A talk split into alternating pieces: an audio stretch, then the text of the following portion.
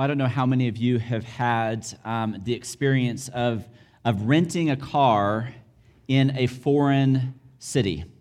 Um, and when I mean foreign, I mean like LA, like, like unfamiliar, right? Uh, yeah anything different, right? You, you go into an airport and you get off the airport completely disoriented to what direction is what.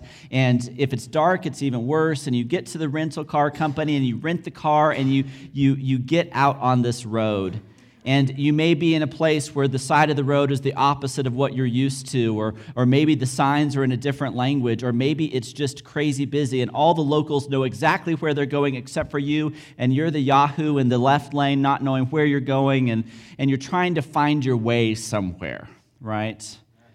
And so there are all these different places that don't have like mountains and things like that to orient yourself to.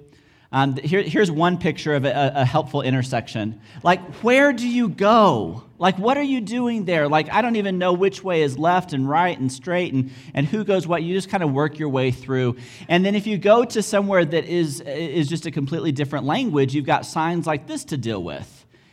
And so, do you go left or do you go right? I recognize one thing on that sign, and it's 1.5 km. And because I'm American, I don't even know what km means. So, you can, you can go right and get 1.5 kilometers somewhere, right? I don't know where.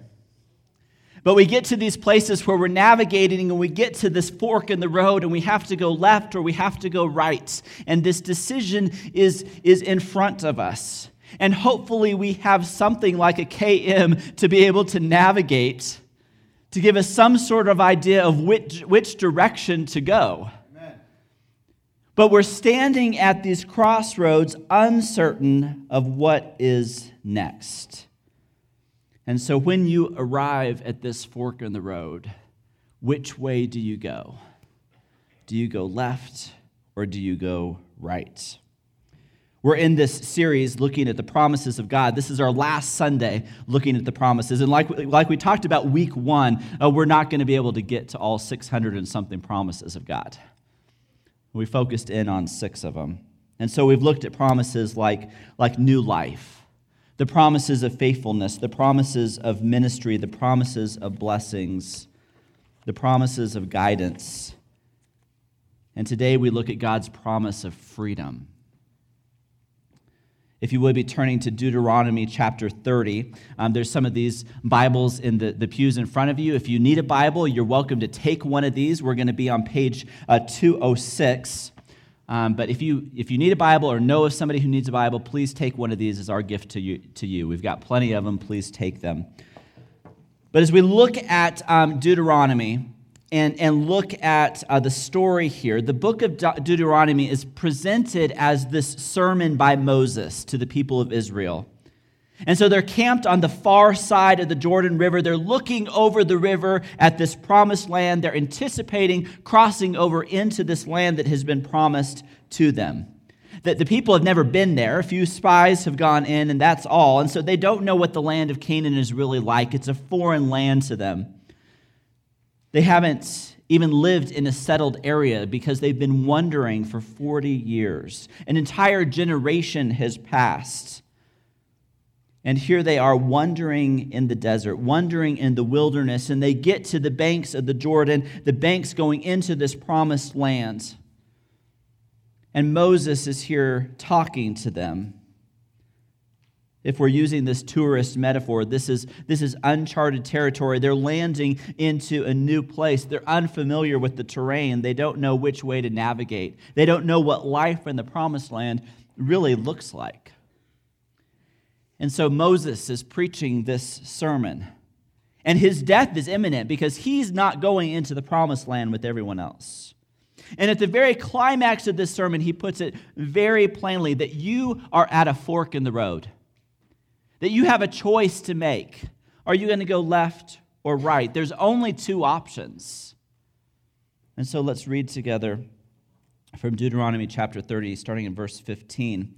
See, I set before you today life and prosperity, death and destruction. For I command you today to love the Lord your God to walk in obedience to him, and to keep his commands, decrees, and laws. Then you will live and increase, and the Lord your God will bless you in the land you are entering to possess. But if your heart turns away, and you are not obedient, and if you are drawn away to, to bow down to other gods and worship them, I declare to you this day that you will certainly be destroyed. You will not live long in the land you are, cro- you are crossing the Jordan to enter and possess. This day I call the heavens and the earth as witnesses against you that I have set before you life and death, blessings and curses. Now choose life so that you and your children may live and that you may love the Lord your God, listen to his voice, and hold fast to him. For the Lord is your life, and he will give you many years in the land he swore to give to your fathers, Abraham, Isaac, and Jacob. So God is a God of promises, and he is fulfilling his promise here in the giving, of, giving them of this land. But they arrive to, to the, the shores of the Jordan and they're at a crossroads. There's a fork in the road. A decision has to be made. Will it be a decision for life? Will it be a decision for the blessing? Or will it be a decision for death and for the curse? One decision is life, receiving the promises of God. The other is death, not receiving what God has promised. And there is no question about which direction Moses wants the people to go. Moses says, Choose life. Choose life, he says, so that, that your children may live. Choose life so that, that you may love the Lord your God. Choose life so that you can listen to his voice. Choose life so that you can hold fast to him. And so when we look at this, this Hebrew word for blessing, it gives this idea of, of power of life to, to expand, to flourish. That when, when we are blessed by God, there is this expansion, this flourishing. And it's something that's linked exclusively to God. No one can bless you in the way God can bless you. No one can allow you to flourish the way God can allow you to flourish. And of course, in the other direction, we have this word curse, which is, is the complete deprivation of blessing. It's, it's to exist without the flourishing that is implied in blessing, to exist without God. And so here the people are presented with this clear choice. They're, they're at this fork in the road. There is a choice to be made, there's, there's no alternate option. Not choosing life, not choosing the way of God, not choosing blessing is to choose the way of death, the way of curse. And it's this choice that we see the promise of freedom. Because there is no freedom without a choice to be made. This is the, the choice on which everything else depends. Now, this is where the, the metaphor of, of traveling in a strange place starts to break down. Because if you're traveling in a strange place, you, you go and make one turn, and then there's another turn. And then there's another turn. And, and you're constantly having to navigate through this step by step. But that's not what's going on here. There is this one choice that is everything. Moses isn't saying that you're going to have choice after choice after choice, difficulty navigating along the way. He's saying that the primary choice of life or death, blessing or curse, is the choice on which everything else lives. It's on this choice that everything else depends. This choice changes everything. Will you choose the way of God? Or will you choose the other way? Later on in Judah's history, the scroll of Deuteronomy that we just read from is lost. And the king Josiah comes and orders a repair of the temple. And, and during this construction, they dig up and find this lost scroll. And this lost scroll is, is taken to the king. And the king reads it. And in response to reading this from God, he tears his clothes in an expression of grief. That he and his people have, have gone so far away from the way of God. And now he is grieved for him and his people. Jesus reinforces this idea in Matthew chapter 12, where he says, Whoever is not with me is against me, and whoever does not gather with me scatters. There's a choice a fork in the road. A decision has to be made. There's no middle ground, there's no third way offered. After Pentecost, P- Peter announces to the ruling authorities that we must obey God rather than the human authority. It's God's way or no way. Now, we can't trivialize this to say something like, here we have seven steps to a happier life, or here are three secrets to a meaningful life. This is not what Moses is saying here. Deuteronomy and the, the Bible as a whole is not a self help book. It is not a self help book. It's not a personal improvement manual. Moses isn't a life coach. Here, Moses is, is talking about the primary decision that defines all that we are. Will we be God's person or won't we? That's the choice. Moses is telling the people and, and telling us as readers of Deuteronomy that, that there are absolutes in life. There are certain things that are always right and other things that are always wrong. There's, there's clarity and absoluteness about the ways of God. And sometimes we're reluctant to admit that. And yes, there are many things about God that are a mystery. There are things that are unclear to us, and, and sometimes we struggle with what direction to go and the decisions to, to be made. But in, in many things, there is nothing ambiguous about God's way, especially compared to our way, especially compared to the way of the world. And so for Moses, there is no gray area, there is no fuzziness. Moses' message is strong choose life, choose the way of God. And so there's two, two key words here that show up in this passage that are critical for understanding. The first is this word obedience. Oh, obedience.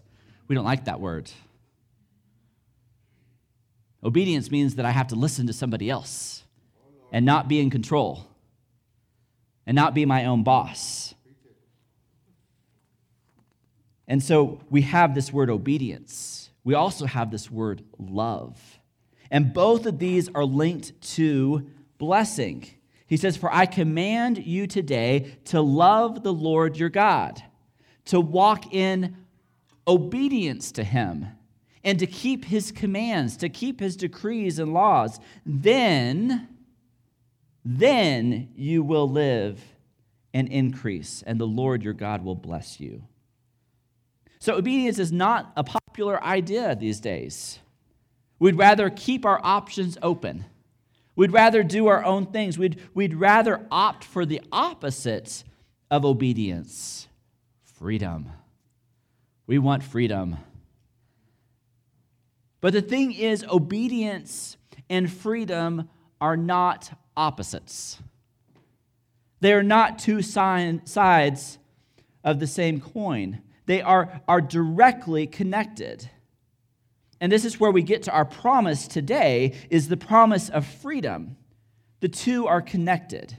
And so, as US citizens, for example, we have freedom, but only within the bounds of the Constitution and the laws of the land.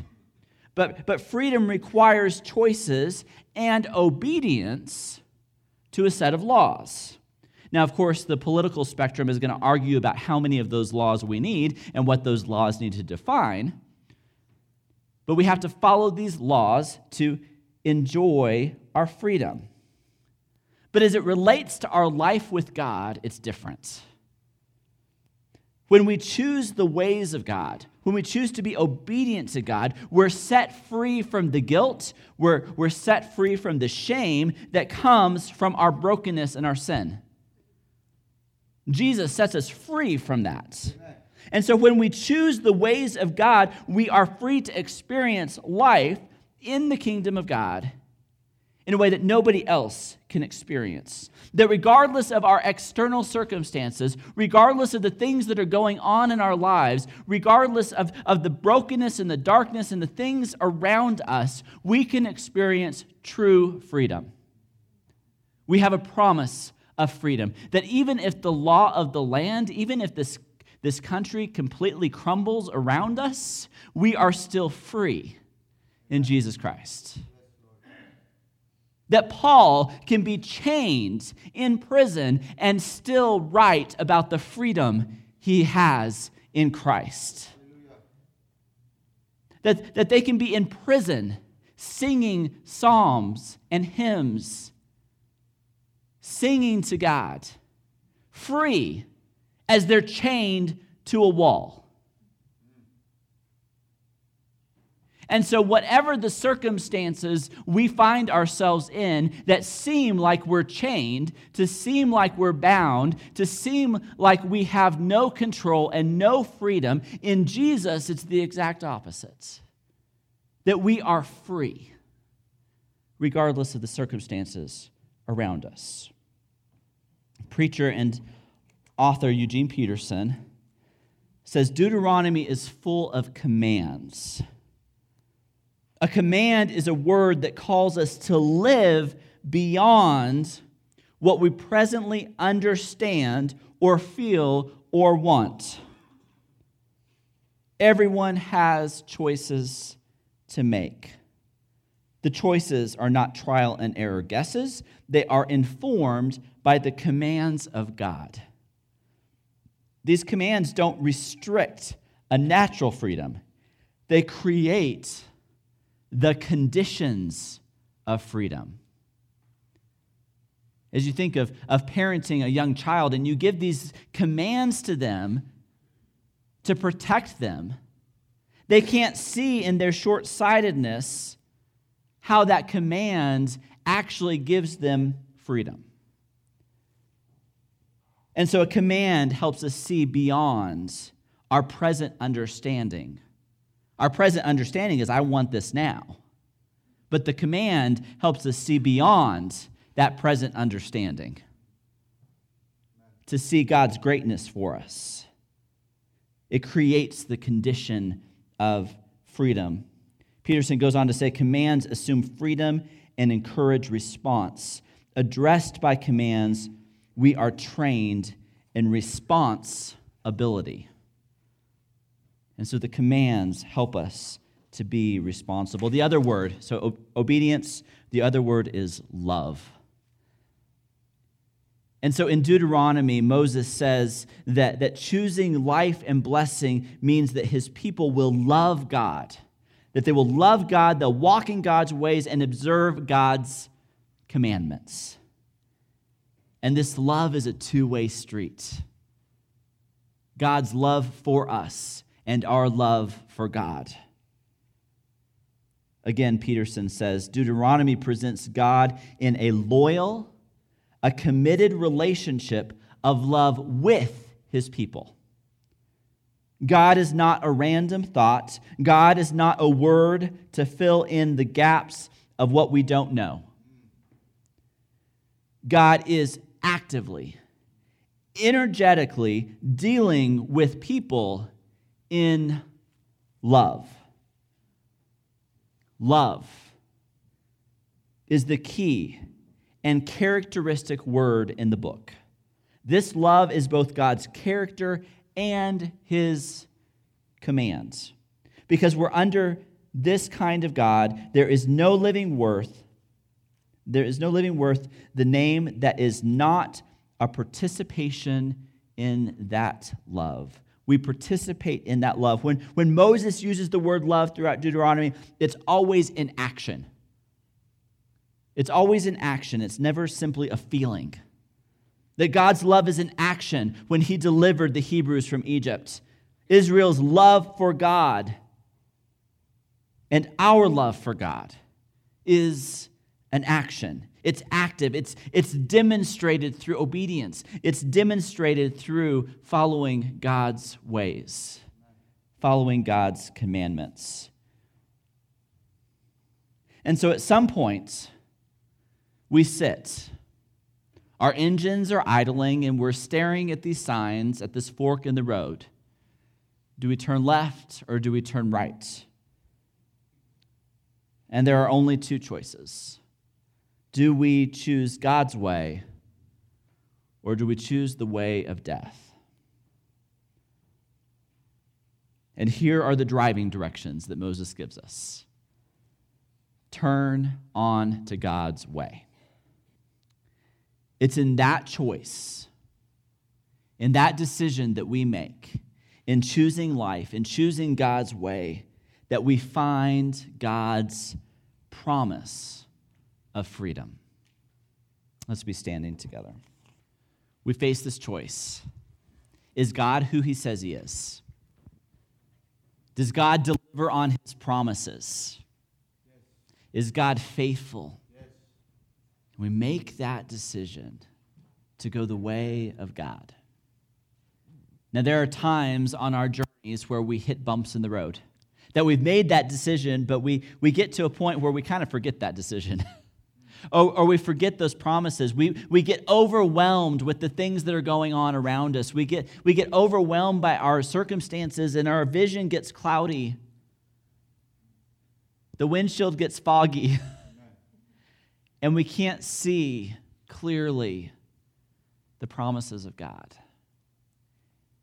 And that is where the family of God is so critical. That we stand together, we walk through life together to help clear up that fog, to remind one another of the promises of God. And so we're going to spend some time in prayer. We'll have um, shepherds down front. You can, you can move around the, pr- the room and, and pray as, as life groups, as family, as friends. Uh, move around the room and pray. Uh, maybe you have not made that decision to go God's way. And today you need to make that decision. And you need to confess that decision in front of this family this morning. We'd love to have that conversation with you. Let's pray together in this, this time. God, we, we thank you for the promises that you give us. God, thank you for the freedom that is found in you and only through you. God, would you, God, would you help us keep our, our minds and our hearts focused on the truth of who you are? and encourage us when we fall short of that. It's in Jesus' name we pray. Amen.